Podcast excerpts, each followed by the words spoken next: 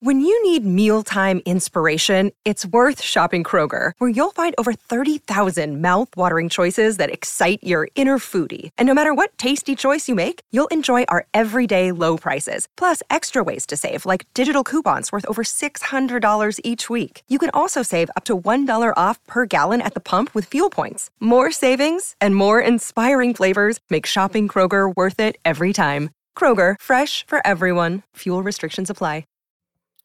Welcome to Hub City Homers, episode 16. The big news of the day is Texas Tech baseball beating up on the Rangers developmental team by a lot of runs to very, very little. Now, obviously, it's the Matt Wells era news, though that baseball thing is happening as we speak. We'll be talking about that on the primer and, uh, and during the basketball primer. We'll probably slip into baseball. But like I said, big news. Matt Wells has been relieved of duty as the Texas Tech head coach. Sonny Cumbie has been elevated to the interim coach of the program. And we are looking at another coaching sh- search. It feels like we just got out of one with Matt Wells' hire a few years ago. I mean, this is just such a quick turnaround. We just had the big one in Mark Adams. Been a lot of big coaching moves at Texas Tech. Coach Wells will be fired after posting a five and three record overall. I believe he's thirteen and seventeen. He never posted a winning record in the Big Twelve, and perhaps as important, he had this season an 0 2 record at home in conference play. Most uh, most significantly, perhaps, is the Kansas State loss, in which Texas Tech thoroughly outplayed the Wildcats for most of that game and still managed to fail. All of this, though, sums up the Matt Wells era. The almost, the the close losses, the the the the belief that you know you just needed one or two better decisions from the coaching staff sums it up pretty nicely. However, for fun, um, tonight, what we're going to do is our first topic. Normally, ask questions. Tonight, we're going to do it kind of a little bit different, keep it a little free flowing. We're going to go with topics. And the first topic we're going to discuss is just the Matt Wells era. What went wrong? What went right? How are you going to remember it? The legacy he leaves? Where is the program at as he's departing? We'll, of course, be talking a lot about coaches, the future of the program, the rest of the season, all that jazz. But I think it's important to pause for a minute and just assess as a sum, the sum of the Matt Wells era. How did we get here, and where are we actually right now? Um, so I'll go first to give Jack an idea of what the hell I'm talking about with the topic. Since we're not doing as pointed of a directional question, I'll, I'll, I'll take the first one. So I said this in my little intro, but I think what sums up the Matt Wells era is the almost. I think what Tech fans will remember about this era the most is just pure frustration. He wasn't a popular hire.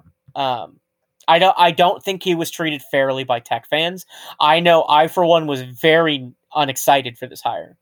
Um, I thought that this was a bad hire by an AD who thought that he knew better than everybody else because he played football and took a chance on a guy who had really only had you know a couple successful seasons, one of which with Jordan Love. Um, he did not wow me. But because of that, he came in with extremely little support from the fan base. And I think that that feeds into this. I don't think you fire Matt Wells in three years if he had started with a, a groundswell of support. However, like I said, he's the coach of almost. Because in year one, you almost win several games you almost avoid a disastrous upset against Kansas. It was just it was just bad break after bad break because of coaching decisions, because of lack of discipline, and admittedly, sometimes just pure bad luck in year one.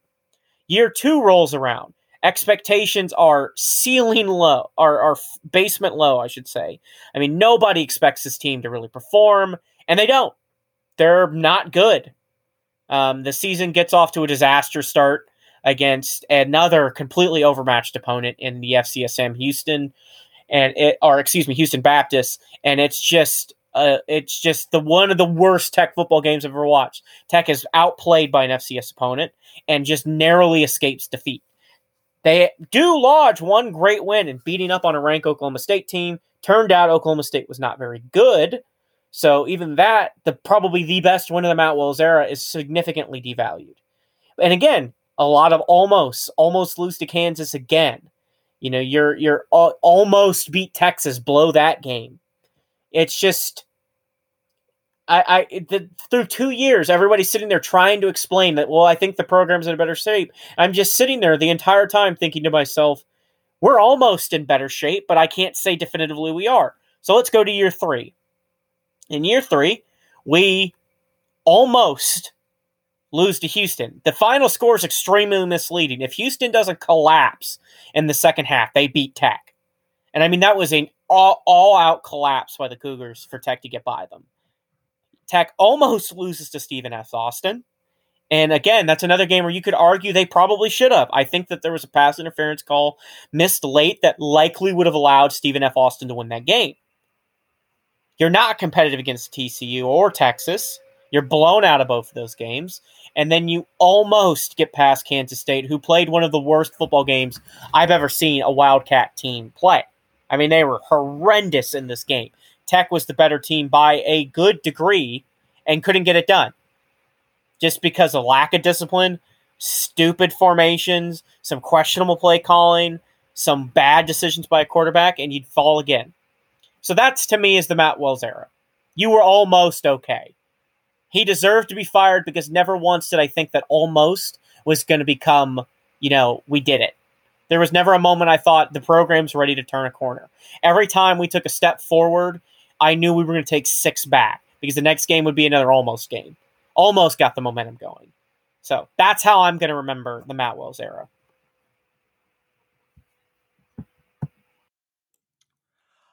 I'm gonna go with I, I like the the the track you're taking here. It, it was it is a tale of almost.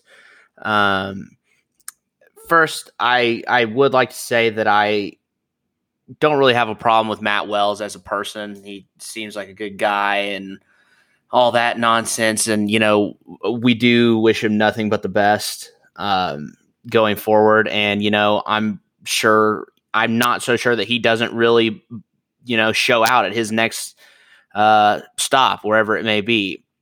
I just don't think it's it, it wasn't a good fit. I, I felt like from the get go it was a little forced, uh, as you mentioned. Uh, it was Kirby kind of saying, you know, I think I know better than everyone, so this is the hire, this is who we're taking, and really, yeah, as you said, no one really gave him a fair shake. Um, he wasn't the it wasn't a splash hire and, and i think for a lot of tech fans it was the first time they were ever hearing of matt wells when they announced him in the presser. Um, i think a lot of people didn't know who he was. Um, you know i just feel like what really did him in more than anything and what i'll remember most um, I'll remember, you know, the positives, some of the positives that it, you know, he really did kind of change the culture here. Um, you know, from a team that really didn't recruit. I mean, he, I could, I feel like he was really in it for the kids and he really did care about all of his players for the most part.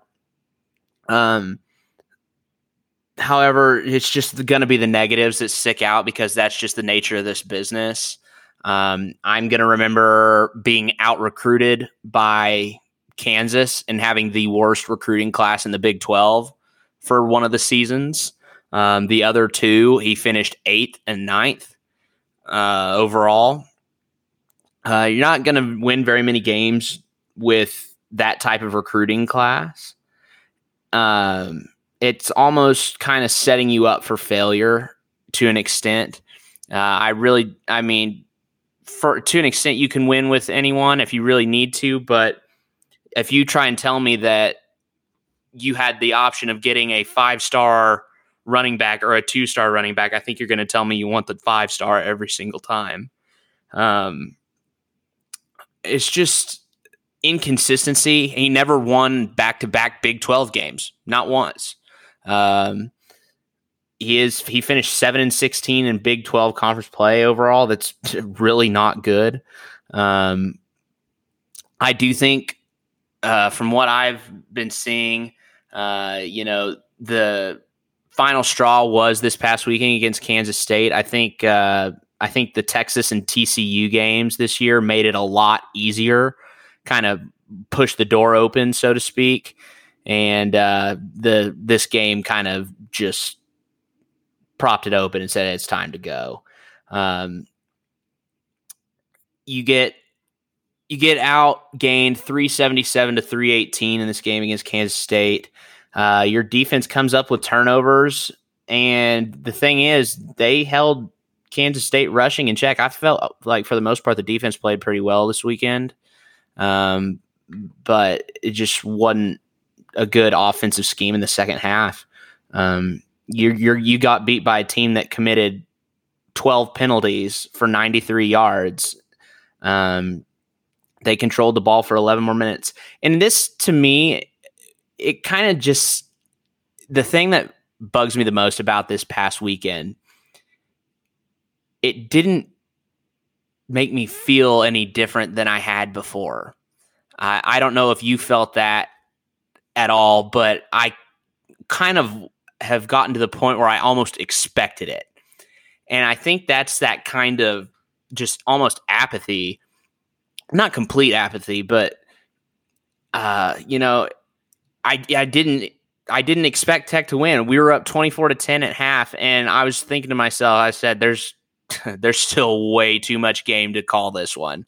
Where in the past, you know, you probably would have been like, yeah, you know, Tech scored 24 in the first half. That's a little low, I think, you know, but so we're going to come out pissed off and, you know, score 28 in the second half or 35 in the second half. That that feeling has been so long forgotten for me and that's just the one thing that stuck out in my head just as the as a casual fan, you know. Um, I really I didn't expect a team that scored 14 points in the first three minutes of the game to win. I fully was preparing myself for a comeback loss, and that's exactly what happened. Um, you gotta you gotta figure this thing out, and th- I honestly, this fan base is ready to jump behind someone that we can all agree on, and that's what Kirby said today in the presser. You know, he's trying to unify the fan base with a with a hire that everyone can get behind. And I think that's what this that's what this fan base is just begging for almost. They're they're ready to get behind someone that we can all cheer for and like like we we all cheered for Cliff. I mean, none none of us wanted Cliff to fail, even though he did, just because he didn't recruit. He didn't like to recruit. He said it himself. He hated recruiting. But I just think that it was time. Uh, I think I really think it was time after the TCU game. Um, but I think they figured, you know, we'll see what he does with the next two games. And this just wasn't gonna it wasn't gonna fly. Um, like I said, I have nothing I wish nothing but the best for him and his family. Um, but it's time to move on and uh, I'm ready to discuss some of our options. So how about how about it? Yeah, I just I I think that you know the Matt Wells era is best left in the past as an era in which you know we didn't. I don't think the program, you know, was run badly. I, I just think that it's apparent he wasn't well right for this job. He wasn't right for this this situation. Maybe he's just not up to it yet. So you know, I, I don't think that you look back on this era and think that he tr- didn't try or didn't care. Um, and I, I, hope Tech fans look back on this and see a guy who did try and did care and just wasn't up for it. You know, as frustrating as it as it is, you know, sometimes you're just not up for the job, and that that's what happened. So you know, it, it's it's very disappointing for any number of reasons that we're back in this situation. But we are back in this situation, so we are going to start discussing some coaching potentials, maybe some names that are not, you know, probably likely, but could be fun hires just for the sake of speculation. Um, and we're going to start with a disclaimer. And I'm going to use language here that, you know, if you're more sensitive, this is an explicit podcast. But if you are more sensitive, I, I advise you to, you know, plug your ears for a minute because this this needs to be said. Fuck Art Briles and anybody who would want him to come to Texas Tech. I'm sick of this crap. Every time we have a coaching controversy, whatever you want to call it, I have to listen to people try to tell me why Art Briles should come to Texas Tech. So let's ignore the fact that it doesn't even necessarily matter what you think he did or didn't do. Let, let, us ignore that for a minute and just focus on the fact that it would destroy the program to do it. It'd fracture the fan base in half. We'd be a pariah. I guarantee you teams would try to get out of games and it would just be an all around disaster. Now let's look back on the fact that at best, what you can argue that Art Briles did was he let his program run completely wild without his oversight. Why would you want that at Tech? I, I just don't understand it. I'm sick of it. I, I don't like talking about it, but every year that this kind of stuff starts to rumble around, and now that we actually have an opening, we have to see the national media is jumping on it. We have to see the three tech fans who want it all over the place spouting just dumb shit about Art Briles. So I'll say it again, and again, I apologize for the language, but it needs to be said. Fuck Art Briles and anybody who wanted to come here. Um, I'm gonna hand it off to Jack first with coaching, uh, with his his list of potential coaches. Uh, but I wanted to just get that out there now. We're not going to talk about Art Briles anymore than we have to, and it only for me to continue to say he sucks and he's a bad guy. So Jack, I'm throwing it back to you. I think that's very well said. Uh, first, uh, we'll go ahead and address the two main uh, candidates that I'm sure probably most people have heard by now.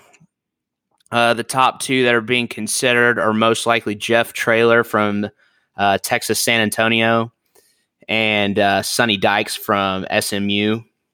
Uh, Jeff Traylor, obviously being a huge, uh, long-time high school coach at Gilmer, where he won three state titles. Uh, they named the stadium after him. Uh, you know, he he was an assistant coach at SMU in 2017. Uh, he was at Arkansas for a little bit uh, before taking the job at UTSA. Uh, his first season at UTSA, he goes seven and five, and they went to a bowl game. And right now, as we speak, he is eight and zero this year. And if you look at the uh, if you look at the schedule, it's not beyond a reasonable doubt that he possibly could have them finishing undefeated. They really, I mean, I think they had a pretty big test this past weekend uh, at Louisiana Tech, and and they won that. So uh, it's fairly possible that they end up undefeated. Um,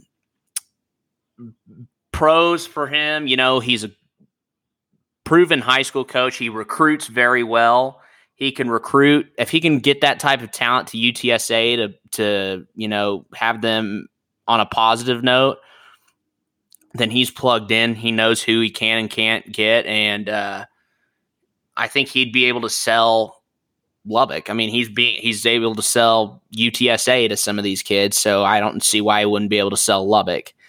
A uh, couple of cons he doesn't really have a lot of D1 experience. He's been at UTSA. He's in the middle of his second year.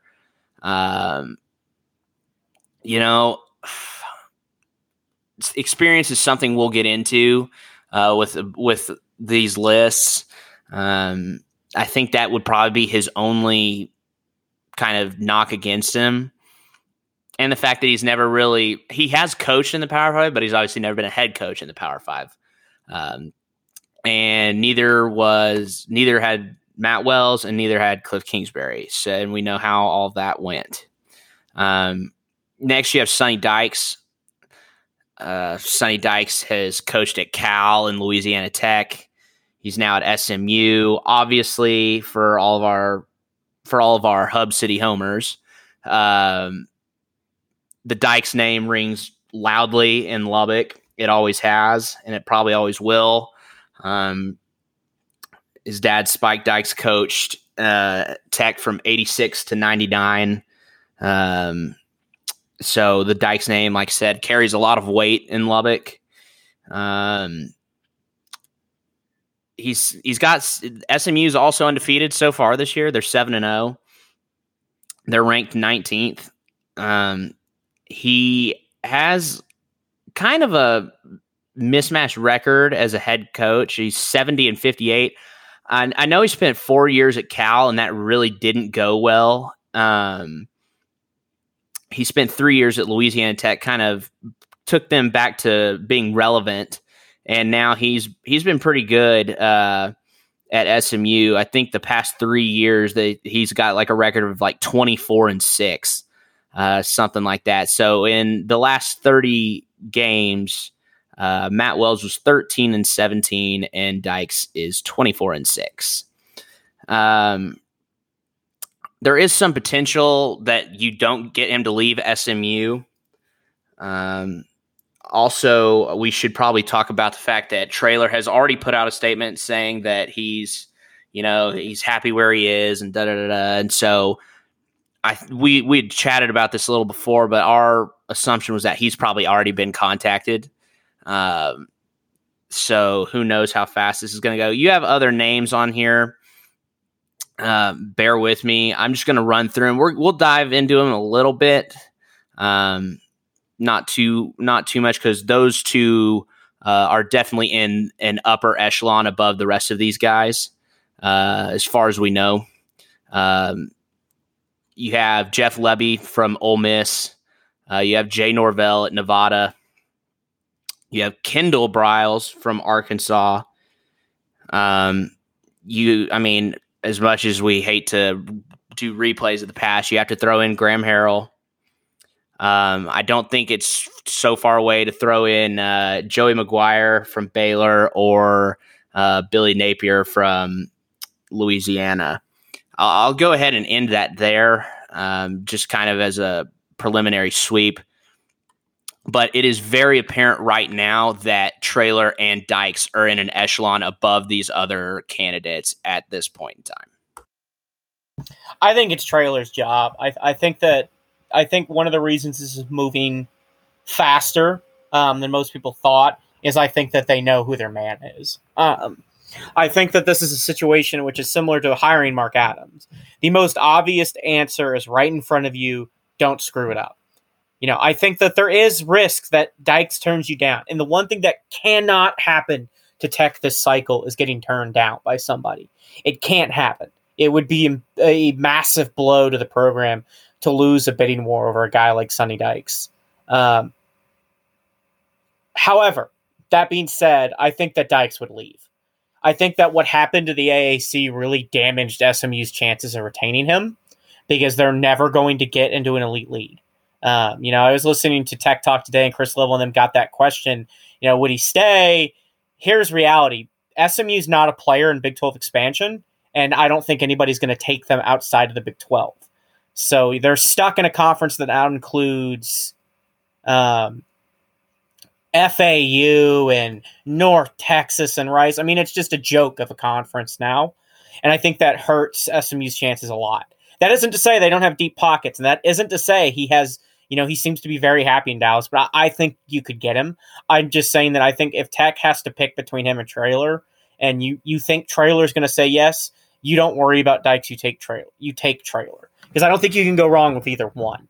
Um, like you said, Traylor has deep ties to the Texas high school recruiting scene, which is important. It, it can't be understated that you know I like to believe Tech is, is is not as hard of a job as people make it out to be, but it is critical that you recruit Texas well.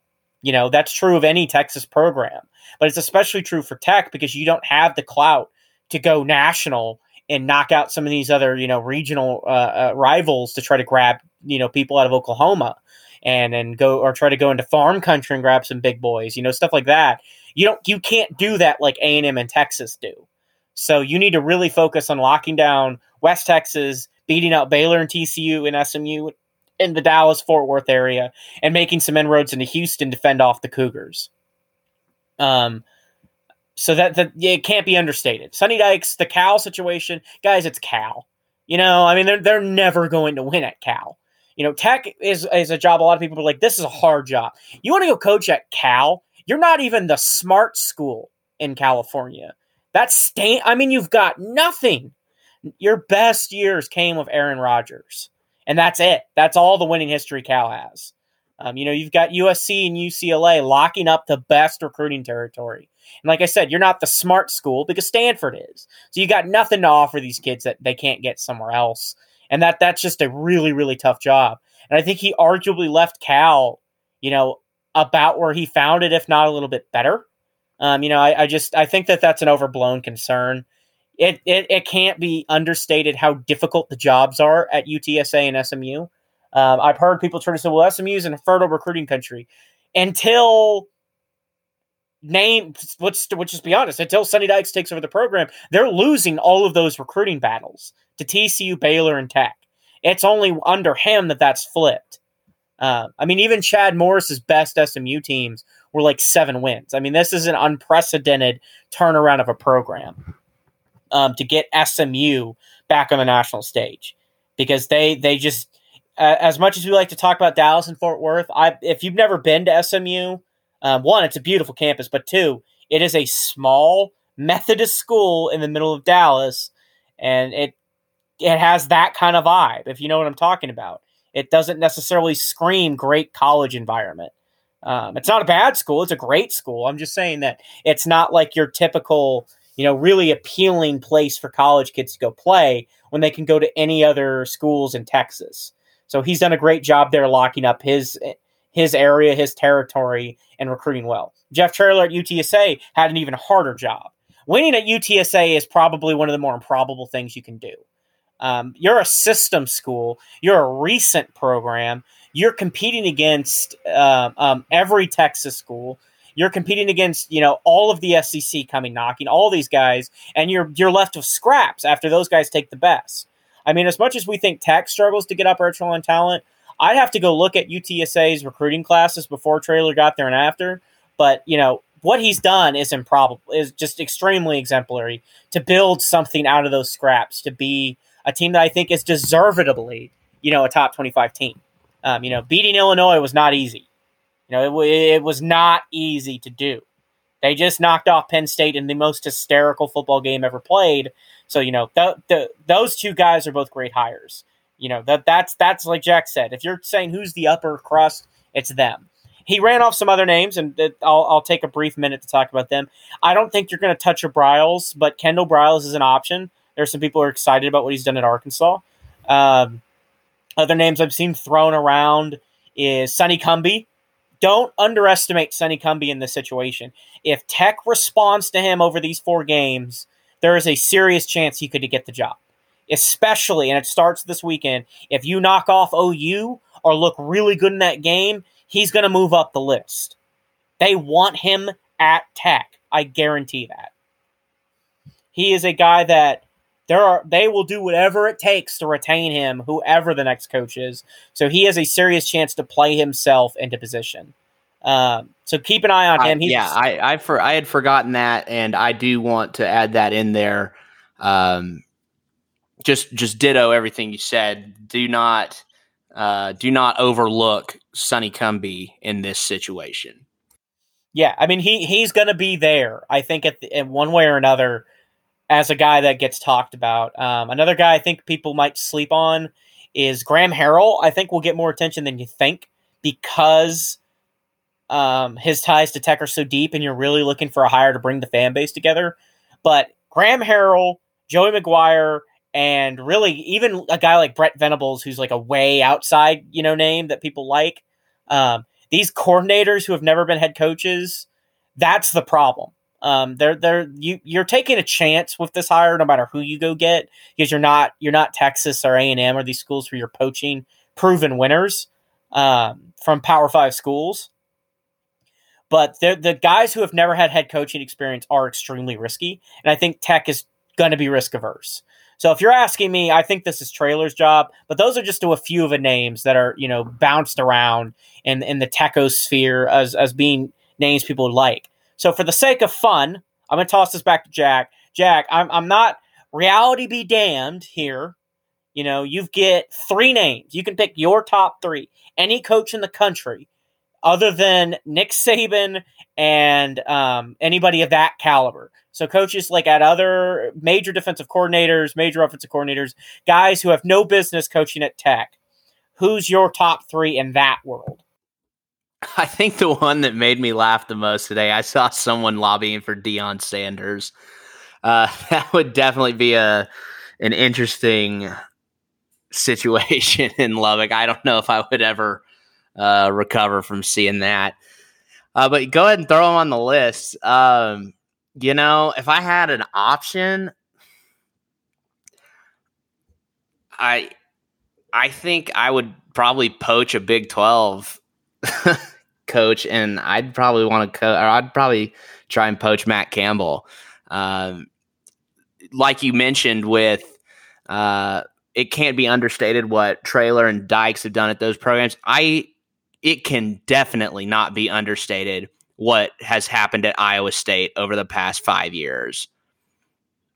Um, I I can't even begin to describe it. If you were to tell me that would have was going to happen when they hired him, I would have called you crazy. Uh, you're talking about a guy that's up there recruiting in the heart of Big Ten country, having to battle with Iowa, who was in the top five not too long ago for recruits. Uh, you're like I said, battling with all the Big Ten people, Nebraska, um, you know, Ohio State, uh, Indiana, Penn State, all those, all those guys, all those blue bloods. Notre Dame, you're you're dealing with them too up in that area. So, you know, what he has done at Iowa State has damn near impossible, and he's done it very quickly. Um, I think in the second, I think the first year they were three and or they were five and seven in his first year. I think. Don't take me to the bank on that, but I know in the second year they were in a bowl game. Uh, and now, three or four years after he's been hired, they were playing and beating Oregon in the Fiesta Bowl. So, um, I really, I really do admire what Matt Campbell's done at Iowa State. Um, for other coach, I mean, I don't know.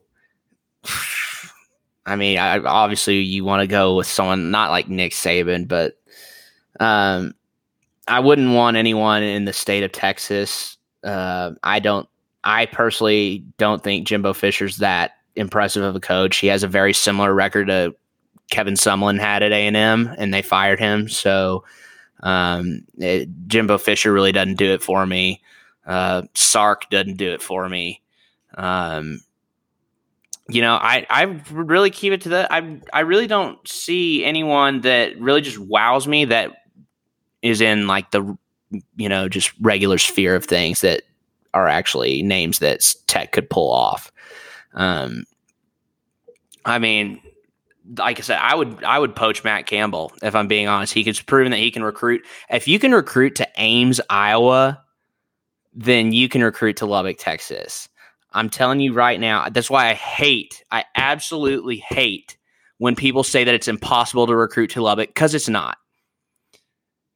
It's not impossible to recruit to these small towns. And Lubbock's really not that small. Lubbock has a quarter million people. So it's really not that small. And if you can have someone like Matt Campbell recruit to Ames, Iowa, no offense to all the Iowa people, because I know Kendall will probably hear this and yell at me about saying stuff about Iowa. But if you can recruit to Ames, Iowa, you can recruit to damn near anywhere. And Lubbock is not that hard of a sell. Yeah, I think that for me, if you're talking like way the hell out here, impossible hires that, you know, I would want Tech to consider, Matt Campbell tops that list. And I want to make sure the context of this is understood. We are not suggesting Tech is targeting Matt Campbell, has any chance of getting Matt Campbell. I think we're just saying that that's the kind of coach, if you could get, you know, at all, I think he's at the top of everybody's list. Um, some of the crazier names, you know, I actually don't hate Deion Sanders as a name. And the reason why is pretty simple. It's because he's flashy. I think he probably can coach pretty well. But, you know, the biggest thing about Deion Sanders coming to Tech would just be, it'd be a great story you'd be talked about. There'd be a ton of attention. You'd have a great recruiting cycle, and then we find out if you can coach or not at this level pretty quickly after that. Um, Venables is a name I mentioned as being you know kind of way out there, but you know I, I think that that's a name I'd like Tech to consider in a world in which you could pull that off. And once again, the context of this particular conversation is if you if if reality wasn't really a factor, who should Tech target? So nobody, you know, come after us later for some of these names. But uh, another guy I really really like is is uh, head coach out at um, Coastal Caldwell. Oh yeah, Chadwell. Chadwell. Yeah, Chadwell. Chadwell. He's. I think I like him. I, I think that I think that as much as we value Texas ties, if if we're talking all time improbable coaching turnarounds, you know, there's Iowa State turning around. There's Baylor recovering. There's you know, uh, uh, uh, uh SMU, UTSA. Um, there's you know, if UConn ever figured it out, Coastal Carolina suddenly becoming a superpower basically overnight. By the way, I mean this was year one to year two, complete script flip. Um, I, I couldn't have predicted it. I think he could do it here. So those are some of those names. For they're they're crazy. It's not going to happen. They won't even be talked about. But those are some names that I think would be fun if Tech was, you know, you know, throwing a little bit of uh, a little bit of mustard towards some of these guys to see if they're if they're biting. But um, it's not going to happen. Uh, again, cannot emphasize this enough. Please don't come to us later saying that we advocated Matt Campbell is coming to Texas Tech. It's not going to happen. It's just, wouldn't it be fun if kind of conversation. Um, and moreover, I think one thing to consider with with uh, uh, this hire and these kind of way out there names is don't be surprised if crap gets weird if Sonny Dykes and Jeff Traylor are not the guys. After those two, there is no clear cut number three. You know, there are a bunch of guys scrapping it out. I think Level said it best. If those two guys fall through, you know, you could see Mike Leach's name get tossed around. You could see um um um shit, Brent Venables' name get tossed around. You could see Joey McGuire's name tossed around. You could see you could see Chadwell's name tossed around. It just there's a lot that'll happen if the top two guys fall through. But it just seems very likely at this point that that the the committee, which we're going to talk about, Jack and I were discussing this a bit before, um, the committee has already basically decided the two guys they're going to target, and we're I think that they're going to offer the one they think will accept. So that'll be happening with you know behind the scene agents. Um, both of those guys are going to be leaking like crazy. And I want to say this about Jeff Traylor's statement. I think it's a bad news bear situation if your head coach is already fending off the rumor.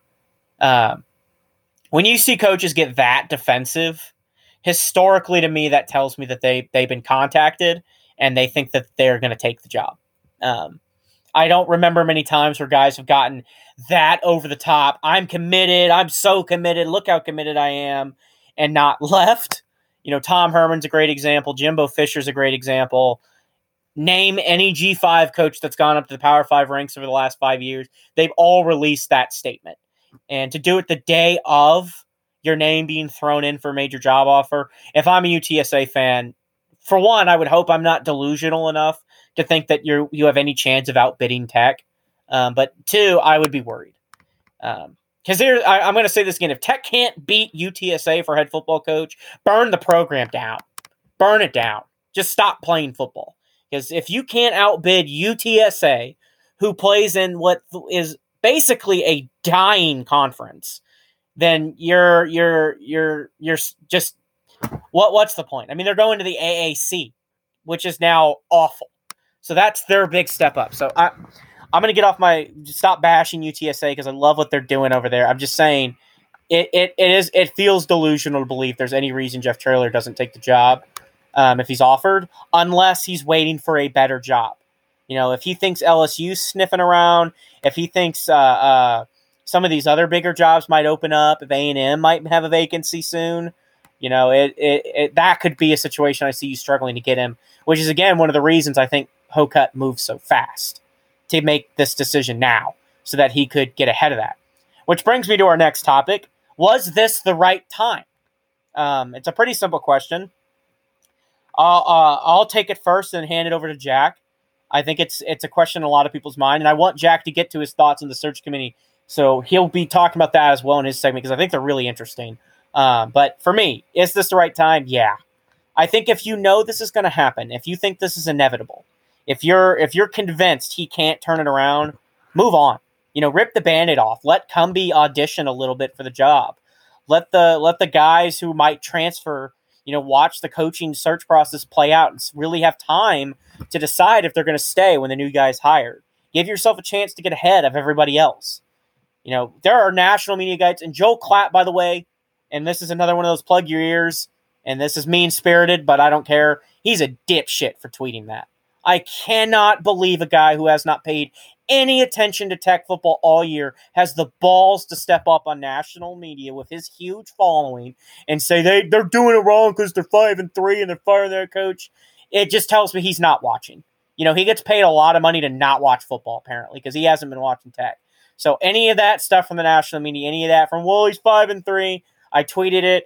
I, am about to throw hands with the next person I hear that from because it's just idiotic. You know, the program was five and three because they beat some really, really bad football teams. A bad West Virginia team. Houston collapsed in the second half. They barely beat SFA. They struggled in the first half against FIU, which we forget because the final score was so big. And then they took care of a really, really, really maybe one of the worst Kansas teams of the last few years. Um, and you got so, boat and you got boat raced by a very bad TCU team who yeah, just lost to West Virginia. Your losses are awful. Texas is not very good. TCU is really bad. Um, Kansas State is hysterically bad. I I was stunned by how terrible they looked against Tech, and I don't think they'll win many games.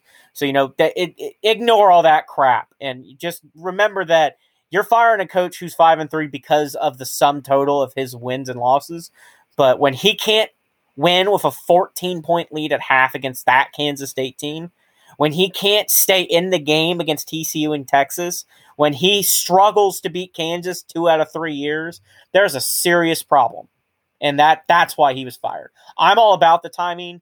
I feel for Wells. I know it sucks to get let go and you still have games left on the schedule, but I, I don't see Tech winning any more games. So rip the band aid off and let's get on to the next hire. So now I'm going to toss it to Jack with the same question and his thoughts on general on the search committee being formed.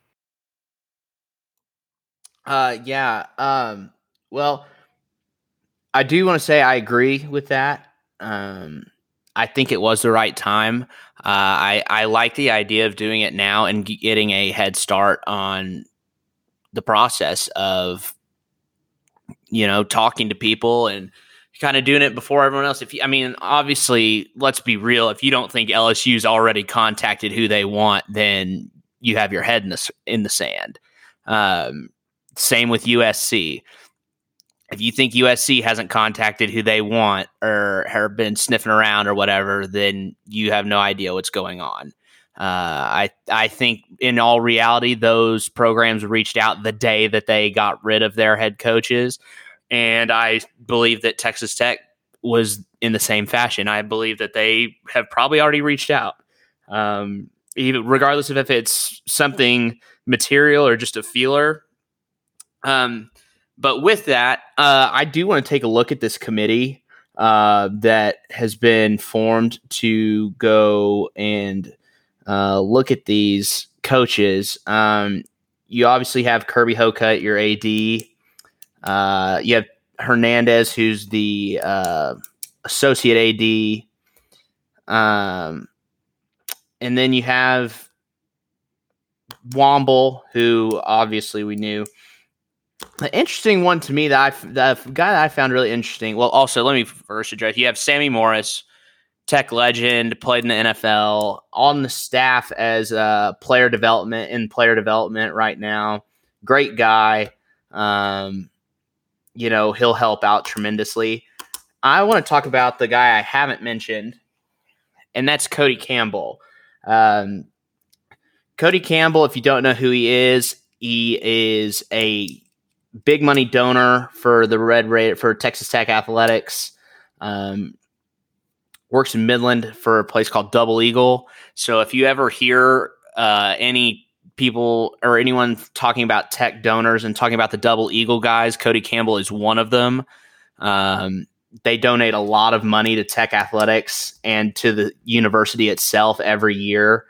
Um, you might remember him in the last coaching search, uh, being the one that had a private plane on the tarmac at Lubbock International Airport uh, waiting on Kirby Hocutt to board so they could go up to Morgantown and talk to Dana Holgorsen before he got fired and went, to, or before he left and went to Houston.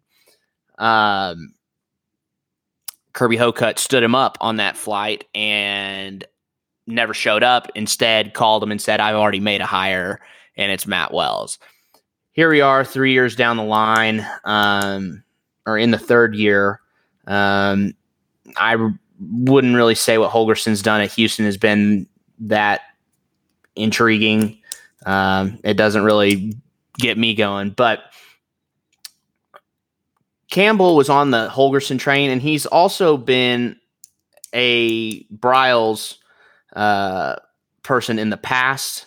I haven't really seen him talk too much about it recently.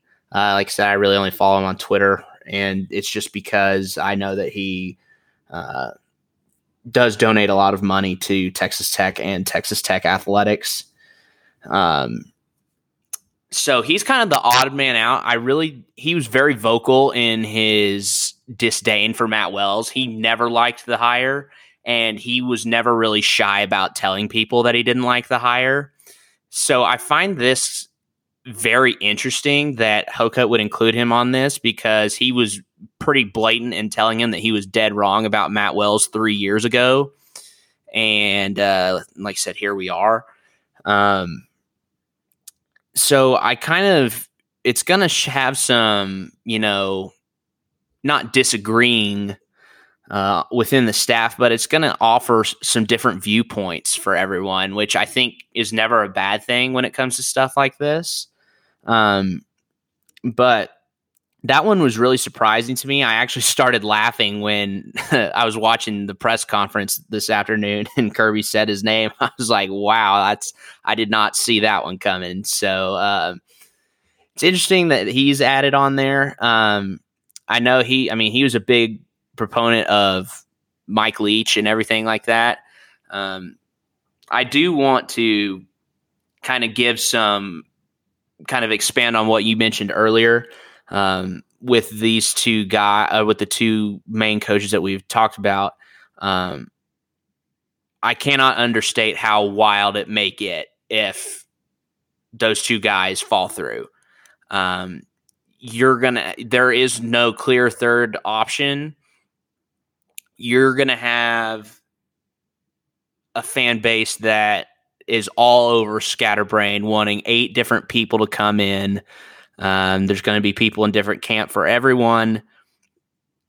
So I really think that it's almost um, just it's very important that those one of those first two guys is hired uh, if that's who they choose to go with.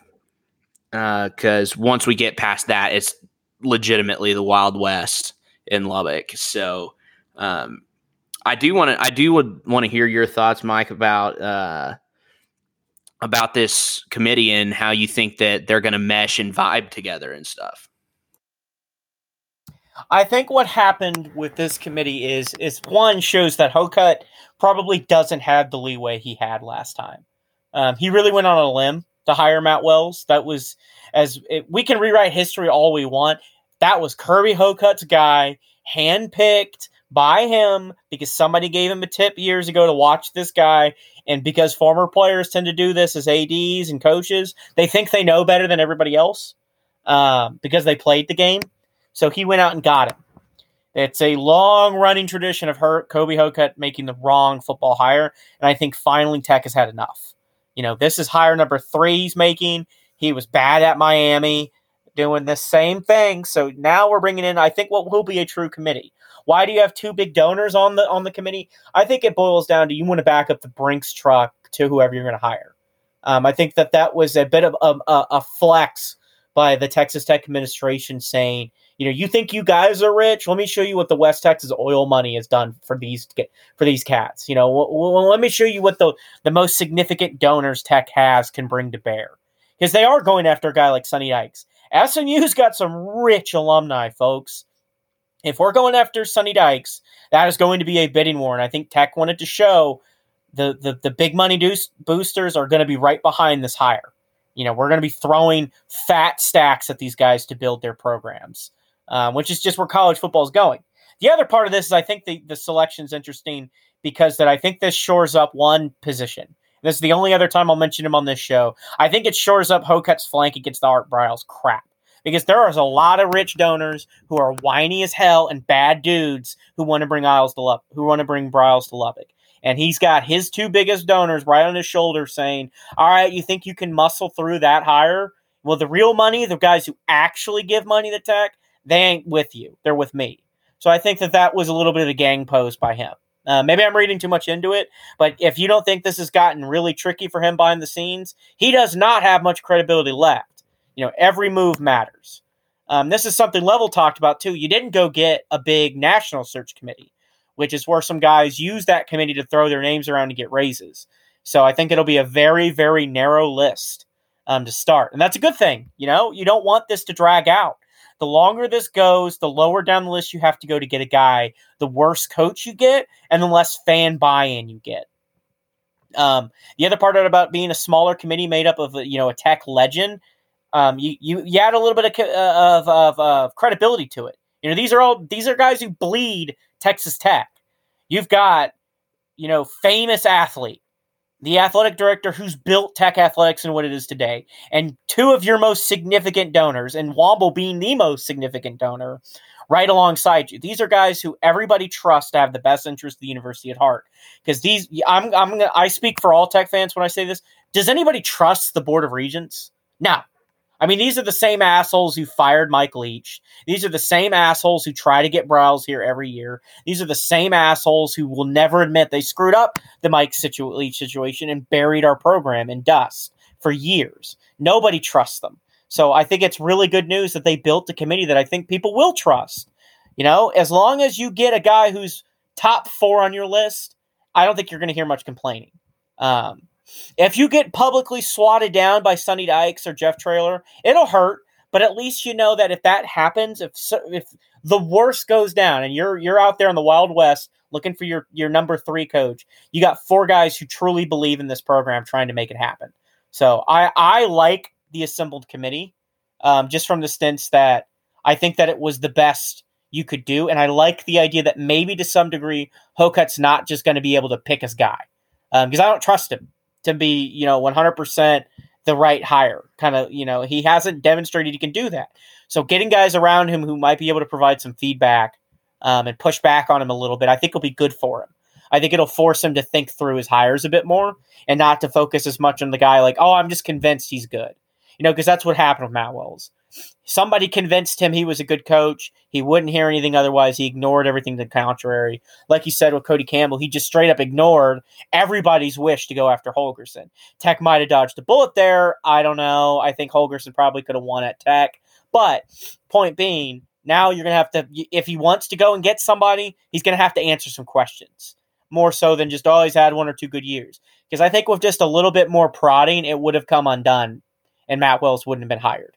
If somebody had been able or in a position to really push back, I don't think Hocutt could have intellectually flushed out enough of the reasons to hire Matt Wells to get him here. But he had absolute authority on that hire. So I we'll see how this plays out. Uh, that I would like to believe Tech can't screw this up. They could, but I would like to believe that if you just focus on the two guys at the top, you can get this done. Uh, we're going to close out here. We didn't talk much about OU, and the reason why is does anybody really want to talk about what might be a really depressing Saturday night?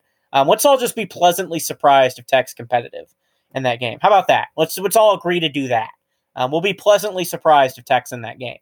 Um, so we're going to close it out here. P- feel free, guys. We love interacting with you on Twitter. Let us know your thoughts.